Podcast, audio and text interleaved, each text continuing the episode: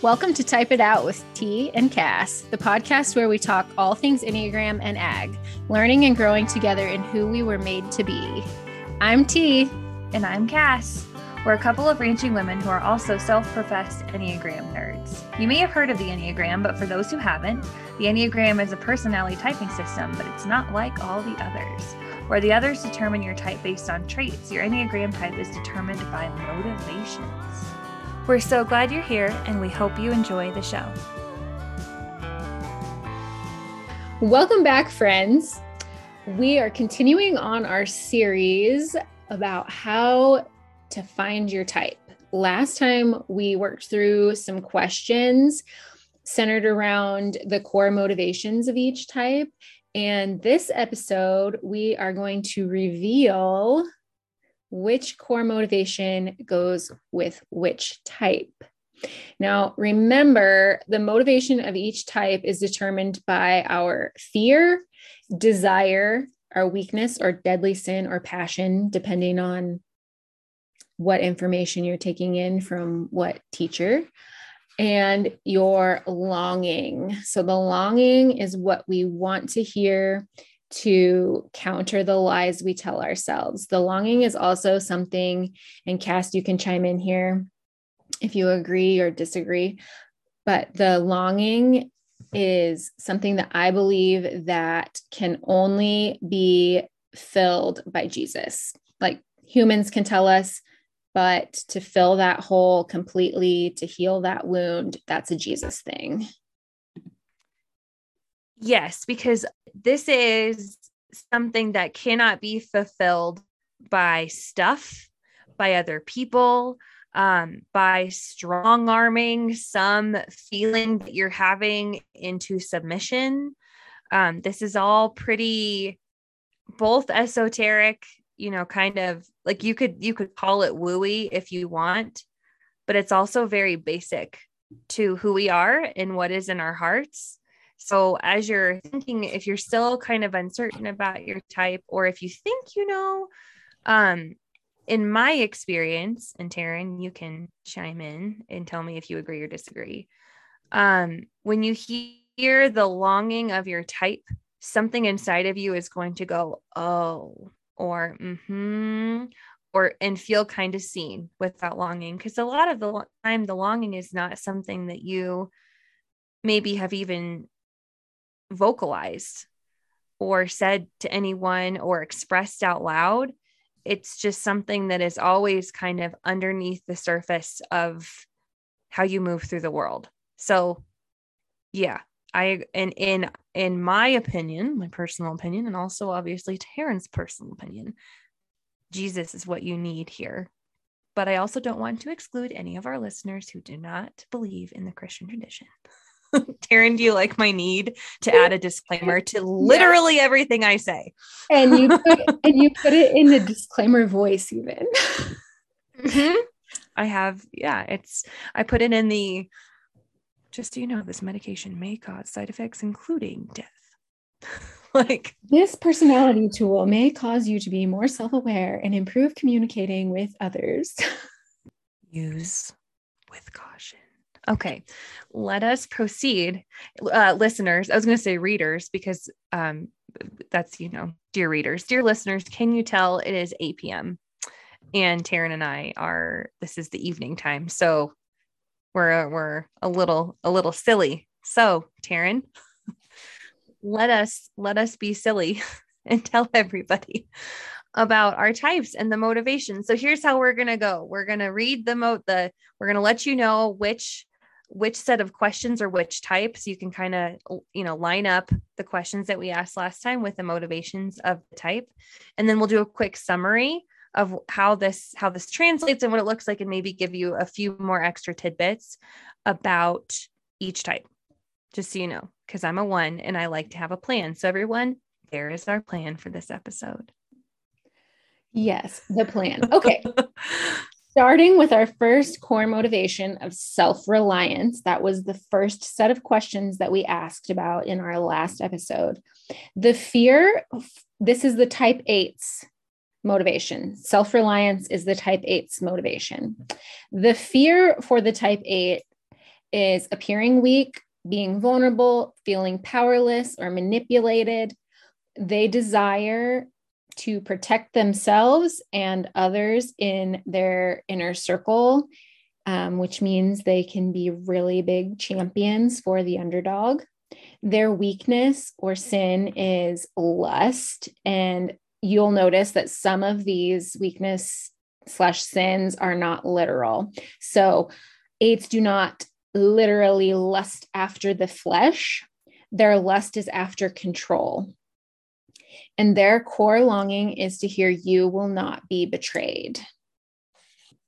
In summary, type eights have the most energy of all the types on the Enneagram. They approach life with confidence and intensity and are in the business of making things happen. This is one of my favorite things about eights. Like you cannot present a situation to an eight that they will not figure out like how to do. I adore it. I love it. They present themselves as strong and self-assured as a way of making sure they don't get hurt. This is a wall, everyone. This is like an armor that they carry. But under that tough exterior is a soft heart that wants to be loved and taken care of. So they're like M&Ms. a puppy. Yeah, like they're like M and M's. They have a they're like hard candy shell, but the inside is soft and mm-hmm. sweet. oh, now I want some M and M's. Um, also, a note: the golden rule, you know, do unto others as you would have them do unto you, does not apply to eights. It doesn't. Yes, eights value directness and honesty and they treat people with directness and honesty and other people get their feelings hurt because they perceive the directness as rudeness even though that is not the intent of the eights. Therein lies the fact that the golden rule does not apply to eights. And therein also sorry go ahead. I didn't mean to cut you off. Oh no go go with what you're going with We're leaving this in. Um, therein also lies one of my personal favorite parts of the Enneagram is understanding how each type communicates and their intentions behind it. Because as a one, um, if I, when I know someone is an eight and they're being super direct with me, I know that's just how they communicate. They're not doing it to be critical or harmful or on purpose to be mean unless they're a butthead. Because as one of our favorite eights has said, all of your types and motivations and things do not excuse you from being an asshole. Just that's our primary rule of the Enneagram. Just because you are the way you are doesn't mean you can do it. No assholery around here, friends. But that is one of my favorite things to know or to, about the Enneagram is it really helps you understand where people are coming from. And thus, I enjoy it because then you get like the most unfiltered, genuine experience with someone when you can set aside how you feel about how they're communicating with you in the sense that, like, if you're being offended and they don't mean to offend you. You know what I mean? But again, if they're being a butt, they're just being a butt. That's not a, a type. All types can be butts. All types have butts, unless they're M and M's. Both this are true. getting really far into the weeds. Both are true. M and M's don't have butts. All right, we better move on before I start making some more weird metaphoric comparisons between candy and butts. Our next motivation is keeping the peace, and that motivation belongs to the type nines. I am a type nine. Our fear is conflict, tension, being overlooked, and loss of connection. Type nines desire having peace and inner stability, and the weakness of a nine is sloth. And when I tell people that my weakness is sloth, or like we're talking about the Enneagram, they sometimes will say, But you're not lazy. No, no, this isn't like what we think of as laziness.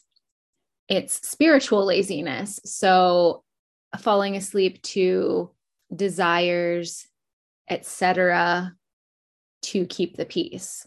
The longing of the type nine is your presence matters In summary, we need a sticker of a sloth for the type nines because sloths are adorable. In actual summary, surprisingly enough, there was sarcasm there. Type nines have the least energy of all of the types in the Enneagram. They appear easygoing and calm and level headed, like our good friend T. And nines are known to go along to get along in an effort to avoid conflict and preserve their inner and outer peace.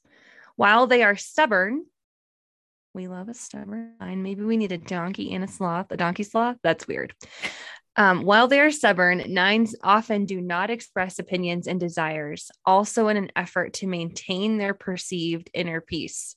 So, in my favorite communication part of the Enneagram, if you have a nine in your life, listen to them.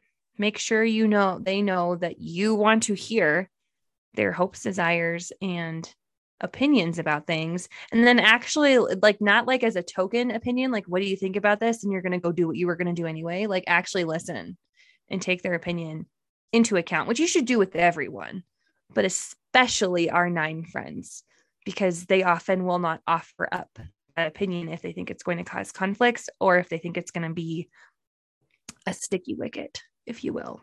Is that correct t? That is correct. Uh I, I want to elaborate a little bit on the lack of energy in a nine. The reason that nines have the least amount of energy is because it takes a lot of energy to keep everything inside that might cause conflict out and everything out that might cause conflict or upheaval within. It's very exhausting. And that is why nines have the least amount of energy on the Enneagram. Yes. And nines can also see all sides all the time, which I think probably also takes energy, seeing every side of every conflict of any situation. Y'all can see all perspectives, which makes you very fun to talk to and very excellent in a crisis when your friends on the Enneagram whose types shall go unmentioned call you and are on their high horse about something or someone that just um it's me. It's me everyone. It's it's me. Perhaps i call taryn when i need someone to help me slow my self-righteous one roll and help me see another perspective but i also know that that costs her sometimes and i'm very i'm publicly thanking you for. I like your... to say I can't not see more than one side because I often wish that I could only see the side that I'm standing on. However, I can't not see another way. I am grateful to you as someone uh, moves through the world as if I am right all the time. It kind of can get you into trouble. Speaking of people who move through the world like they're right all the time, what is our next motivation, Taryn? Perfection. and that motivation belongs to our type ones. Their fear is being wrong, bad, or evil. Their desire is being good, right, and having integrity. And their weakness is anger. But because anger sometimes feels bad or wrong, it bubbles out slowly in the form of resentment and their longing is to hear you are good, not you are good at something, insert whatever that something is, but you are actually a good human. This is me, everyone. So I'm going to tell you about the type ones. Type ones are responsible, self disciplined, and feel personally obligated to improve themselves and the world around them. They're the only type to have an inner critic constantly criticizing and berating them. Berating is a good word here, T. Um, and I can say that to T because she wrote all these, everyone. T is the wordsmith behind these summaries. Because if I wrote them, this episode would be 1200 years long. And because of this inner critic, ones often struggle to believe they are worthy or good enough so remember, friends, in my uh, in my unplanned theme of communication with each type. Sorry, T, I'm just going to run. I'm running with this. Run. If you have a friend who's a one and you have something to criticize them about, please go gently with them. That does not mean protect them, right? If they need to hear it, they need to hear it, but they have already told themselves that thing. Criticism is very hard for ones because we have already criticized ourselves probably way worse than you're gonna, but it feels really hard when someone also says that because then you're then it feels like double bad. So oh, go easy on the wound. Yeah, it is. It's like a salt in the wound. Criticism is hard for ones. They're just trying, we're just trying to do a good job. We're just trying to do our best. We know we can we can be a lot. Also, we're not uptight. We swear. We come across really uptight. We're not always uptight. Maybe a little bit. No. Ones also have this really cool superpower where they can walk into any room, give me a room, any room. Anyway, they can walk into the room and they can pick up where there are inefficiencies and not only pick up the inefficiencies, but have a plan for how to fix it, make it better, make it more efficient. I think that is so cool. However, ones might not feel that way because it's not so much that they see it as much as it is they're assaulted by it. they can't not see the inefficiency. Like I can't not see all sides. So maybe they have different feelings about how cool that is. But I think it's cool. It's cool to a point. it's cool to a point. Cause like I can also walk into my living room and see all of the things that need to be improved all the time. So there's our ones. There's our ones. I'm not going to talk about myself the whole time. So I bet, I bet you guys know what's coming next. I bet you guys know. What is it, T? Love and appreciation. The motivation is love and appreciation. And that motivation belongs to the type two. The type two's fears are being unloved, rejected, or unwanted. They desire to feel appreciated, loved, and wanted. And their weakness is pride.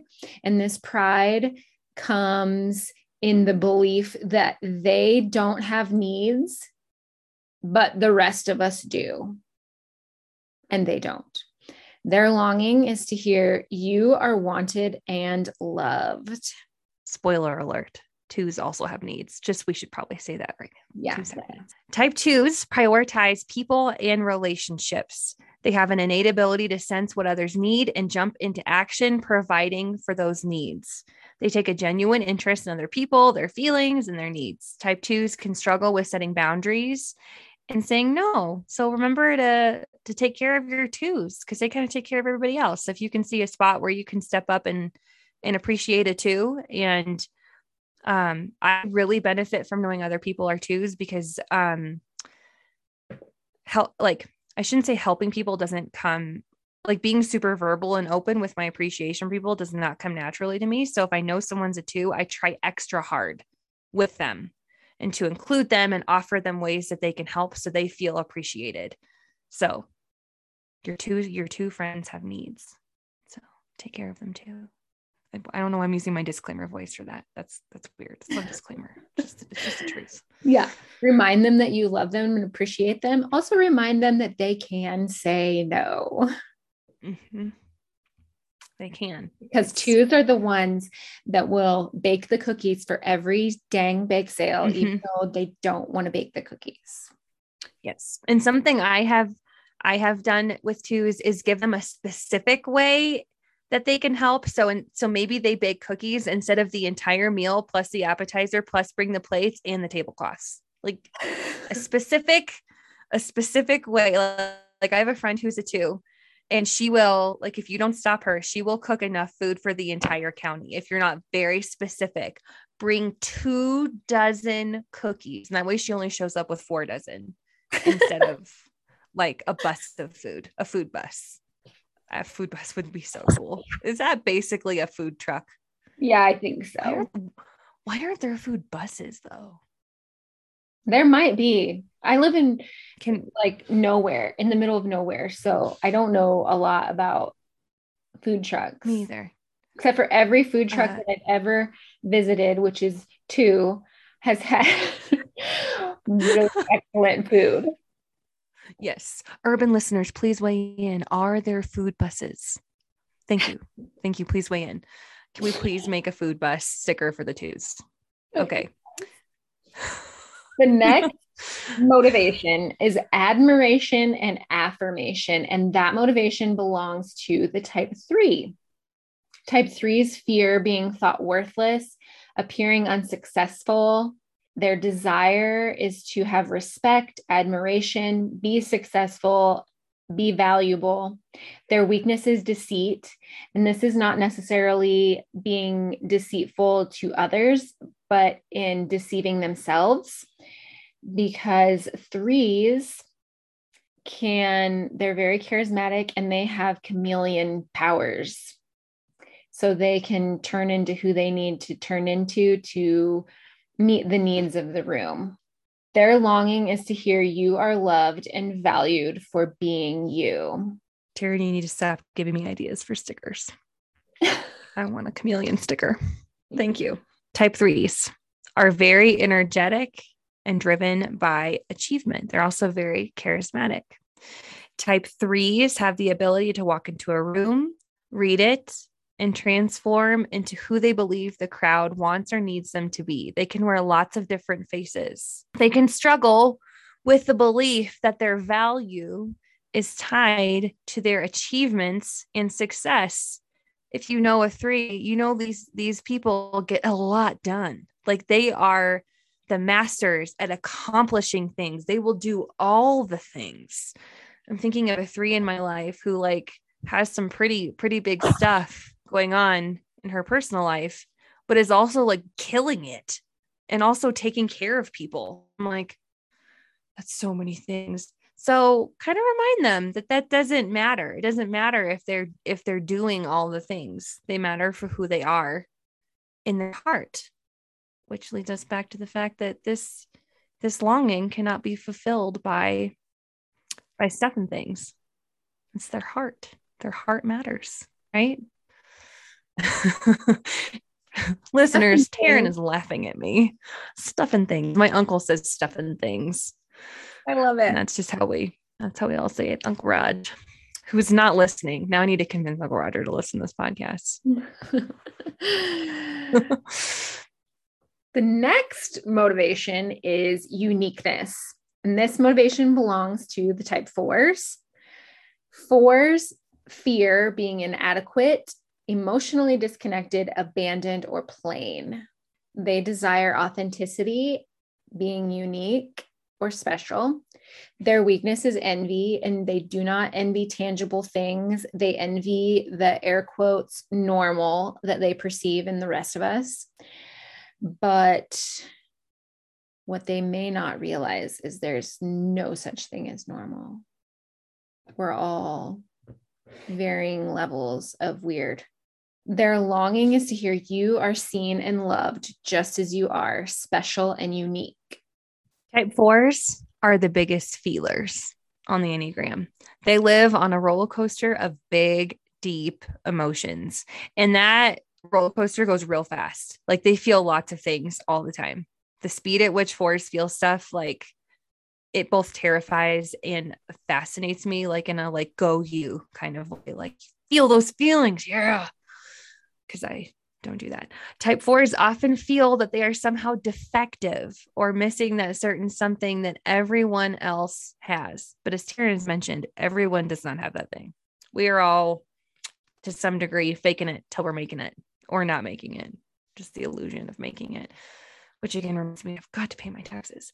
They envy the normal they perceive, perceive in others and often feel that no one can truly love them because of their missing pieces. So we need to remind them you don't you don't have any you're not missing anything. You're fantastic. Fantastic four. Knowledge is the next motivation. It is the motivation that belongs to the type fives. Type fives fear being incapable or incompetent and having their energy depleted. Their desire is being knowledgeable and competent. Their weakness is avarice, which Cass taught me that that is just fancy for greed. And that comes in the form of hoarding their time, energy, resources, etc.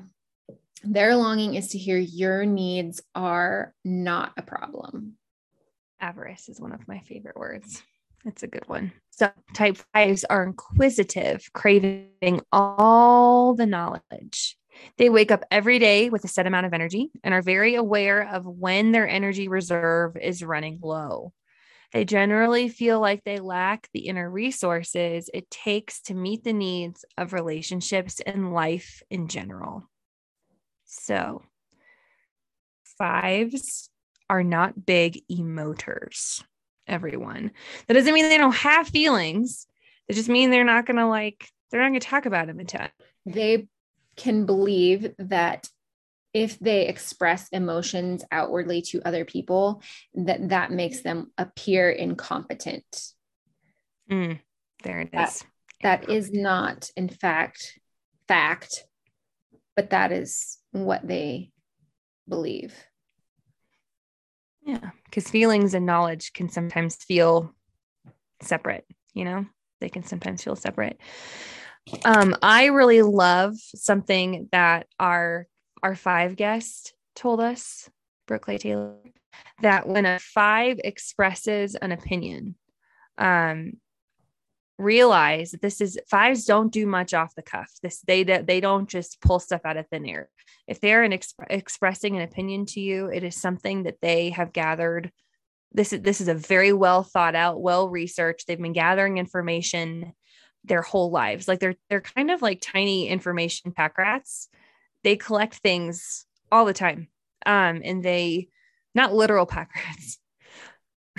Listeners, remind me to tell you a story about a pack rat. Maybe we'll do that at the end of the bloopers. It's a really good one. And it involves Bert, who's a five. This is very on brand. Their sticker's a pack rat. Remind me to tell a story. That's why I'm smiling slash laughing because now we have it's, little tiny knowledge pack rats. The fours are going to be unicorns. Okay, yeah. sorry. I just had like a brain. So good. So good. Port the twos are gonna be a food bus. We can maybe gotta find an animal.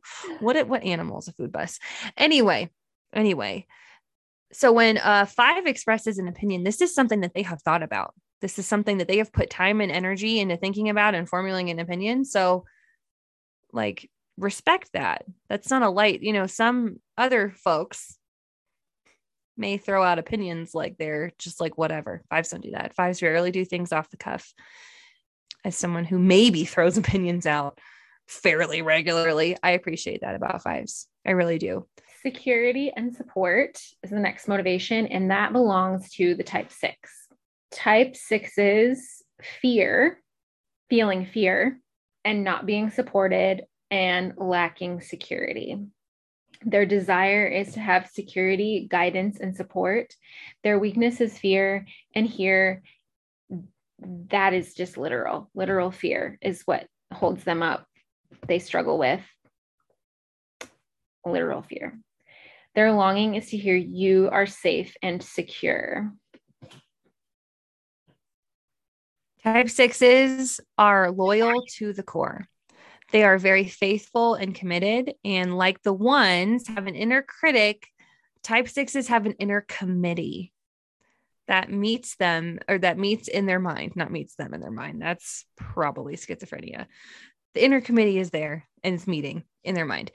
Uh, chiming in with contradictory thoughts. This makes decisions difficult and causes them to second guess, doubt, and feel generally anxious. It's kind of like um, when you're trying to plan like a church bake sale and everyone has opinions about how the church bake sale should go and like keeps popping up with all the stuff that could go wrong at the bake sale that is what is happening in the mind of a six but they are these these these folks are prepared. And they're also very loyal. I think sixes make really good friends.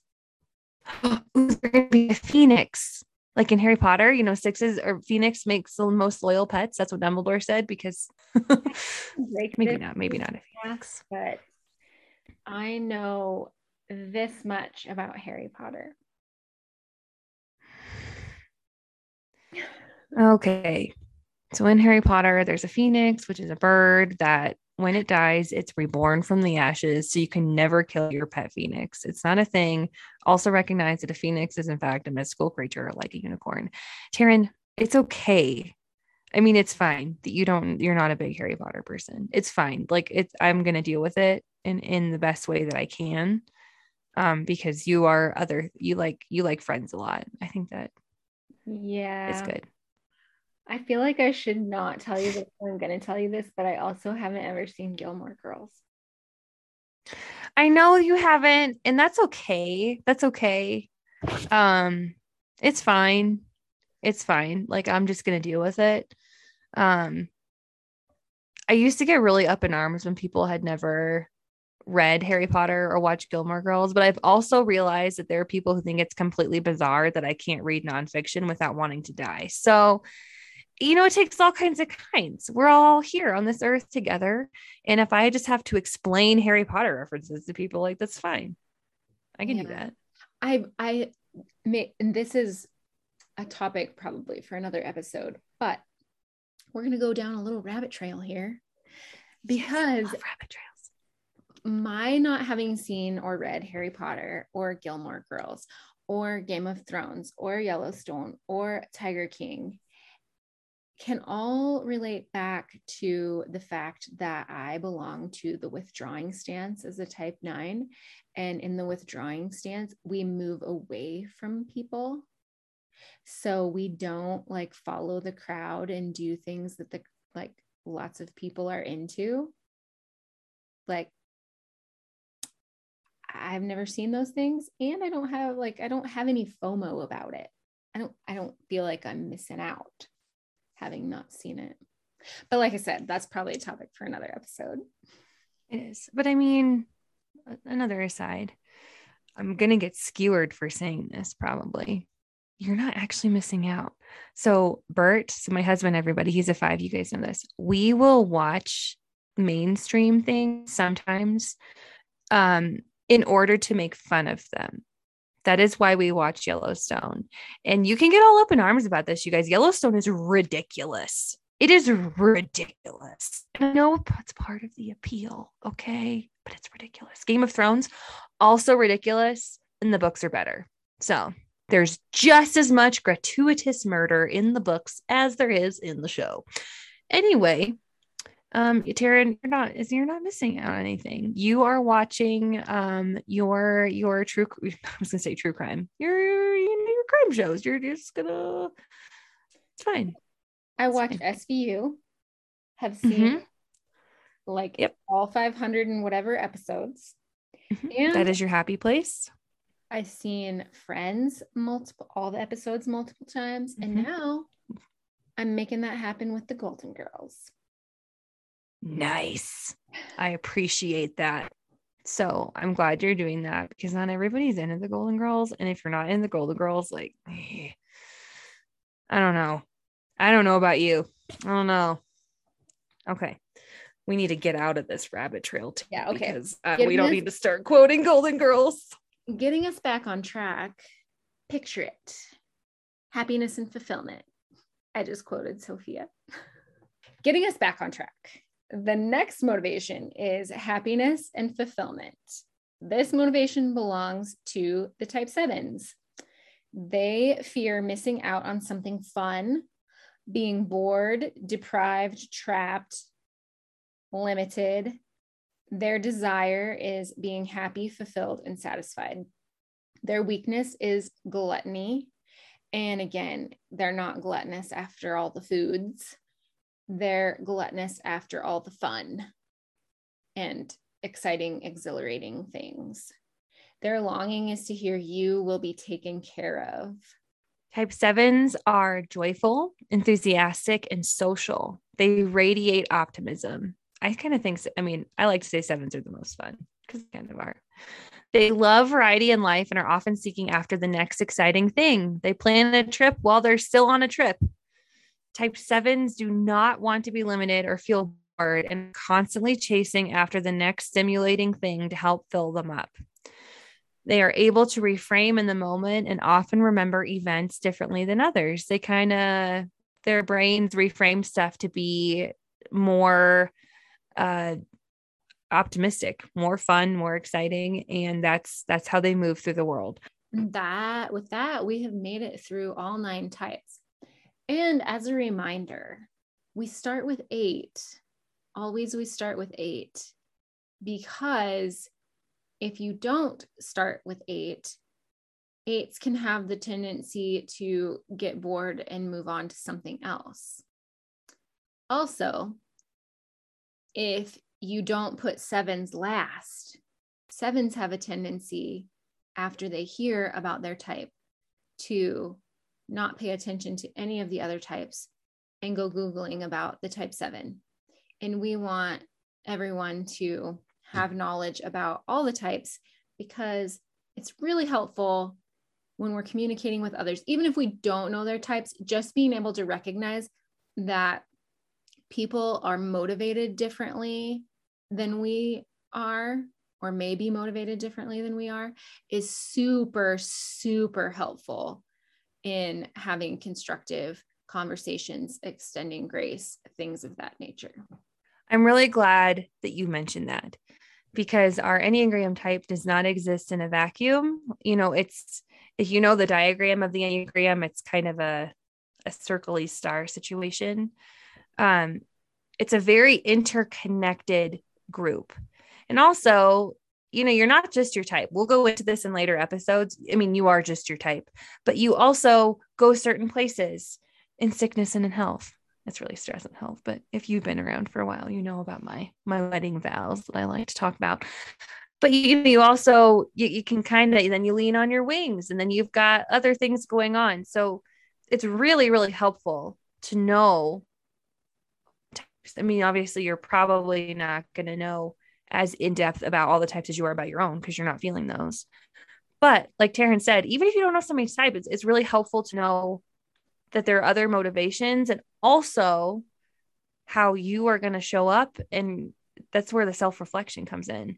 If you know that there are certain types who aren't going to receive the way you communicate or are going to have trouble or you know whatever it is you can you can kind of temper that if you need to and not become so so typey of your type. That is really good english everyone. That is very it makes lots of sense. So yeah it's good to listen about all the types. And and i mean if you're like me you want all your friends to go take this test so you and your family so you know what type they are and then you can like relate to them better and stuff. So shameless plug you should have everyone you know listen to our podcast so that they can know what type they are so their relationships can be better right T? yes yes friends if you have made it through my silliness of this episode um, i'm sorry and thank you the next episode um, we will I was going to say we'll try not to record at night, but like maybe we will because Kirby doesn't nap anymore. So here we are. Our next episode, we're going to talk about stress and security, also known as sickness and health, except not. That's not what it is. This is a really, really helpful thing to help you figure out your type and also to know when you know your type, because this is where, in my experience, is where a lot of growth happens when you can kind of figure out how you can tell when you're stressed, when you're secure, when you're in sickness and health, you know, that stuff. So, uh, as usual, if you enjoy what you heard today, please, please give us a rating iTunes.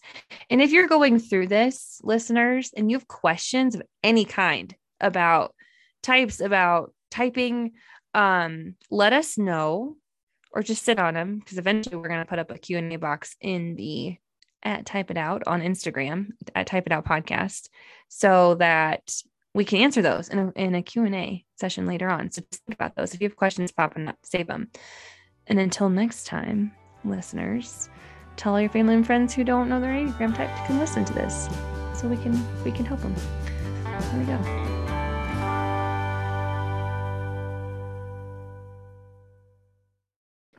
Okay, so when we lived in New Mexico, one of the houses we lived in New Mexico. It was a double wide on the pasture.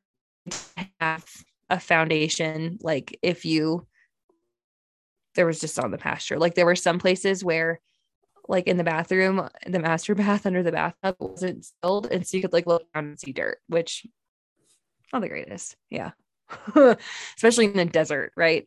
Um, I, I, I gather they have since fixed it because because when we lived in the house, um, we had a pack rat issue. You know, like if you're listening, this you're like, you rodents. All all ranch houses have some degree of rodents. Like we've been on a mouse catching run. Man, I'm gonna make it sound gross because if you've been following me on Instagram since we moved in this house, you know how many mice I caught when we moved in here. But so we had a pack rat, and we all know pack rats steal stuff. We had a pack rat stealing my makeup. And if you guys know, I am a beauty counter person. so it's like stealing the good shit out of my he chewed a hole through the back of one of the drawers in the bathroom and was stealing my makeup and like hair clips and stuff, which, like, come on, come on. So we trapped that one. But he had a friend. He had a friend, everyone. And that pack rat got stuck in our heating vents. And yeah, Aaron's making a good face. If you have never seen a pack rat, just picture like a rat, but big these suckers are big and they have like weird furry tails the the pack rats they have in new mexico.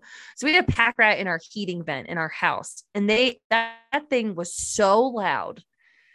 Um and so my husband being a ranch fellow you know do it yourself independent it was the only thing we can do to shoot it. It was the only thing we could do everyone was shoot the pack rat.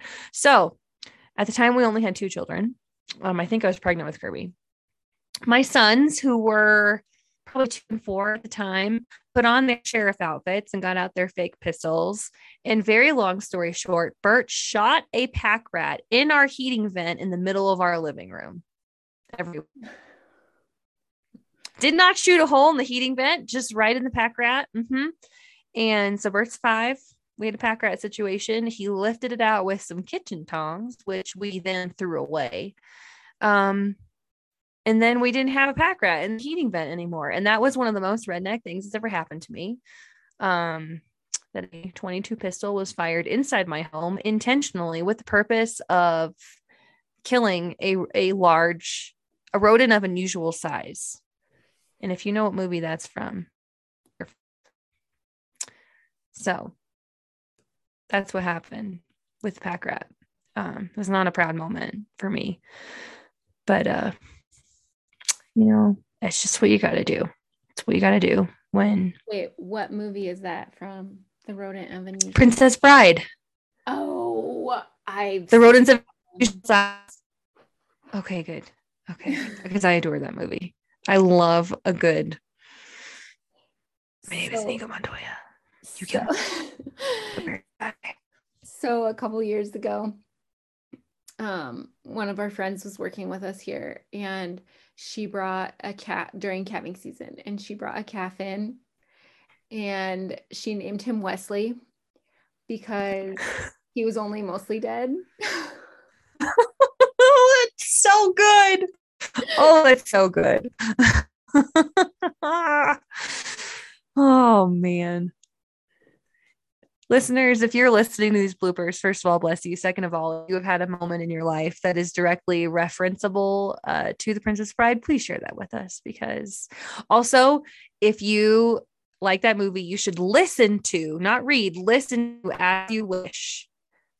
Because it's narrated and written by Cary Elwes, you know, the old uh, Dread Pirate Roberts himself, also known as Westley. Um, it's narrated by him and it has so many fun things about the movie and about the whole cast. And yeah, we had a cast uh, a cast. We had a calf named Andre, Andre the Giant for very obvious reasons. But well, the backstory I, is that his mother was unable to feed him and thus was unintentionally starving him.